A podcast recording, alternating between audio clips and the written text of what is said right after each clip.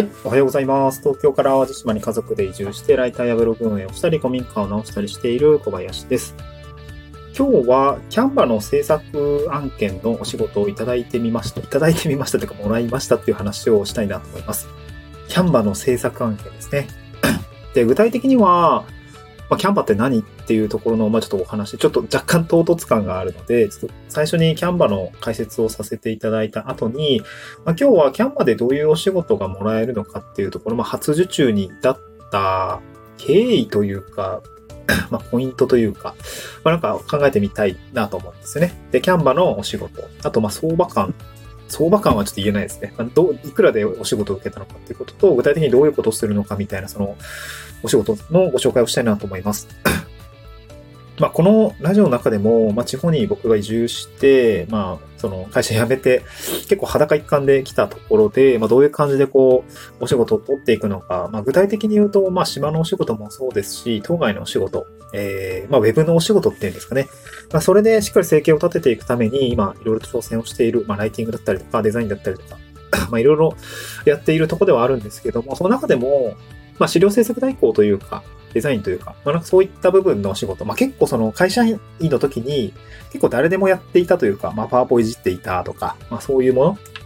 なんかこう、プレゼン資料を作っていましたみたいな人って結構いると思うので、まあ、それが実は外に出ると、まあ、意外とお金になるよっていうところですね。まあ、ちょっと、まあ、そういった趣旨の発信もしているんですが、まあ、今日はその中でも、キャンバというその、なんていうデザインツールの使った？あでも、そんな難しくないみたいなあお仕事の、まあ、受注について、ちょっと経験談を述べたい。まあ、最初にキャンバとは何かっていう話なんですけど、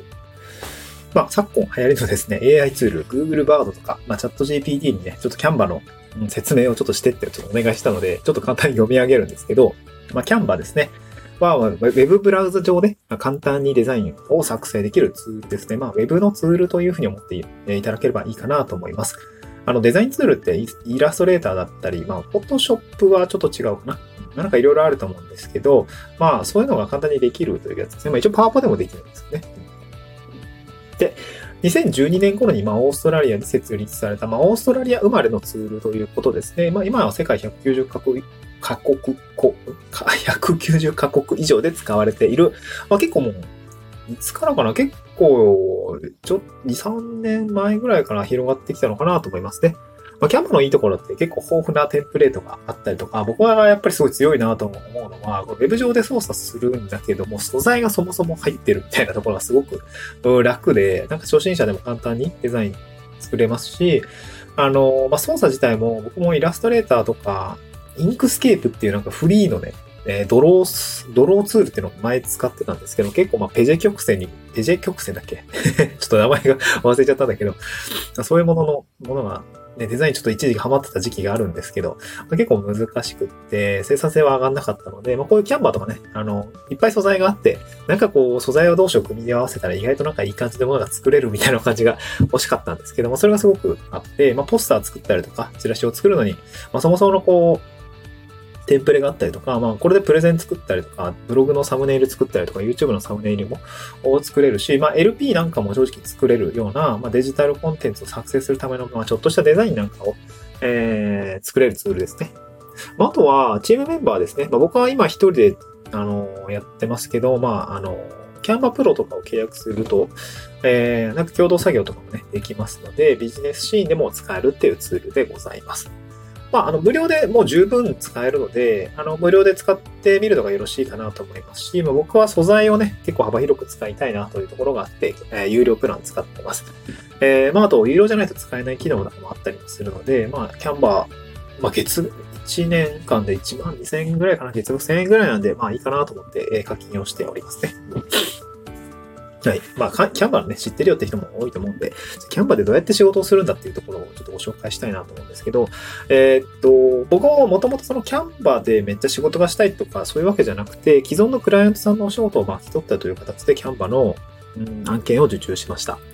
えー、具体的にはそれまでずっとパワポ案件ですね。まあ、あの、えっ、ー、と、会社さんだったり、まあ、個人事業主さんも、まあそうなんですけど、まあセミナー資料を作りたいとか、えー、会社案内を作りたいとか、今度基調講演に呼ばれたんで、えー、セミナー資料というか、また講演資料を作りたいと。でもちょっとしょぼいのは嫌だと。いろんな人が見るからね。そういったところがあるので、まあ、デザインを整えたいんです、みたいな感じでパワポ資料を作る、まあ、依頼をする。うまあ、元請けの、えー、クラントさんがいて、まあ、そのクラントさんと今は繋がっていて、お仕事を振っていただいているっていうような感じですね。うんまあ、特に、そうですね、パワーポ案件で言うと、まあ、結構多種多様でしたね。不動産会社さんの、ま、パンフレット、パンフレットとか営業資料だったり、まあ、IT 系のサービスの、まあ、提案資料だったりとか、まあ、あとは YouTuber の、まあ、YouTube のその、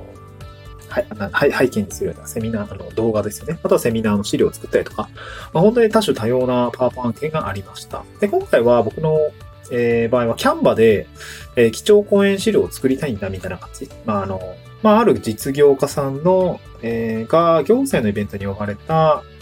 ということで、まあ、基調講演をするんだと。でそこで使う資料を、まあ、ちょっと整えてほしいんだ、みたいな、あの、ちょっとブラッシュアップしてほしいんだっていうところで、えー、ご紹介があって、えー、キャンバ使、小林さんキャンバ使いますかみたいな感じで、えー、言われたので、えー、はい、使いますというふうに答えて、あの、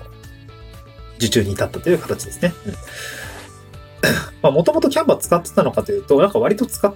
てました。まあ、割とというか、その、なんかね、一時パワポにめっちゃハマってた時期があるんですけど、あるんですよね。で、会社の時もパワポいじってたし、まあ、パワポでね、そのパワポ案件、なんとかいけんじゃねえかと思って行ったんです。そしたら、まあ、意外とそのお力になりそうだっていうところがあって、パワポを、まあ、ちょこちょここう、なんかこうね、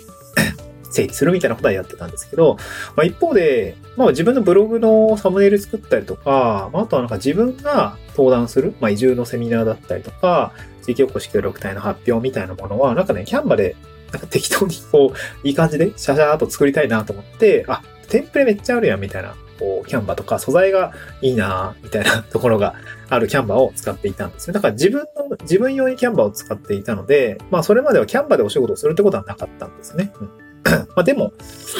なんか使ってたので操作感は大丈夫ですし、まあ機能もある程度把握してるし、ということで、まあなんかこう、キャンバで仕事が欲しいですとは特に言ってなかったんだけども、まあ自分のために使っていたものが、えー、キャンバでなんかできますか？みたいな形で言われたときに、はい、できます。というふうに手を挙げることができたということですね。まあだからちょっと、ここから無理やり何かこう学びを得ようとするならば、キャンバーちょっと自分で触ってて好きだぞとか、なんかこう、ある程度資料作成した経歴があるのであれば、それって結構十分にポートフォリオに使えます。あの、本当に僕もポートフォリオ用に資料を作っていたというわけじゃない発表資料を、あの、なんか制作実績ありますかって突然聞かれて、やべえ、うん、あ、でもこれだったらいけるかみたいな。移住のセミナーの、えー、こんな感じの作ったことがありますとか、あと、フライヤーもこんなの作ったことがありますみたいなあものでペット出したもの。あんまりその、ね、本本気出してっていうか、まあ、今のね、しょぼしょぼの実力のものが反映されたデザインだと思うんだけど、それを出して、あ、全然これで大丈夫っす。あの、じゃあお願いしますみたいな感じで受注に至ったという形ですね。結構そのキャンバの制作案件とか結構多いんじゃないのかなと思いますね。なんか多分ですけど、なんか自分でちょっとやってみたんだけど、思いのかうまくデザインうまくいかへんみたいな感じで、あの、じゃあやっぱプロに頼もうみたいな感じで投げる人も結構まあ個人事業主だったりとか、まあ多いんじゃないのかなとは、一人経営者だったり中小企業の方だったりとかだと、まあなかなかないのかなと思い、まあ自分でね、氷出すってちょっと大変だと思って、プロにやってもらうみたいなことが、まああるのかなと思いますね。だからキャンバーをいじってみる。まあ無料なんでね、普通にブログのサムネイル作ったりとかもするし、図解作ったりもすると思うんで、まあ、このキャンバっていうツールをですね、まあ、ぜひ使ってみるっていうのもありかなと思いますね。うんま、あと、キャンバのいいところは、確かね、アフィリエイト案件があるんですよね。なんか無料登録で400円ぐらいかな。あとは、有料だと、いくらだったかなちょっとね、そのアフィリエイト案件があるので、まあ、このキャンバで稼げるようになったよっていう実績を引っ提げて、こう、あの、皆さんも、こう、キャンバで頑張って稼いでみましょう、みたいな感じで、アフィリエイトの、まあ、入り口にしておくっていうことも、まあ、あの、出口戦略としてはありなのかなと思います。僕はまだキャンバの制作関係ってそんな受けてないので、あの、まあ、ちょっと、まあ、なんか、一個受注できて、まあ、完遂まで行ったら、なんかブログ記事一個書いてみてもいいのかなというふうに感じましたね。キャンバーのまだ、まあ、もう、いろんな人が使ってると思うんだけど、まあ、使ってない人もいると思うから、なんかそういう記事をね、書いてね、えー、また、ブログ収益のネタにしてみたら、してみてもいいのかなというふうに感じました。はい、えー今日はそんな感じですね。まあ、新しい市場戦ということで、えーキャンバの制作案件を受けた話でございました。また次回の収録でお会いしましょう。バイバイ。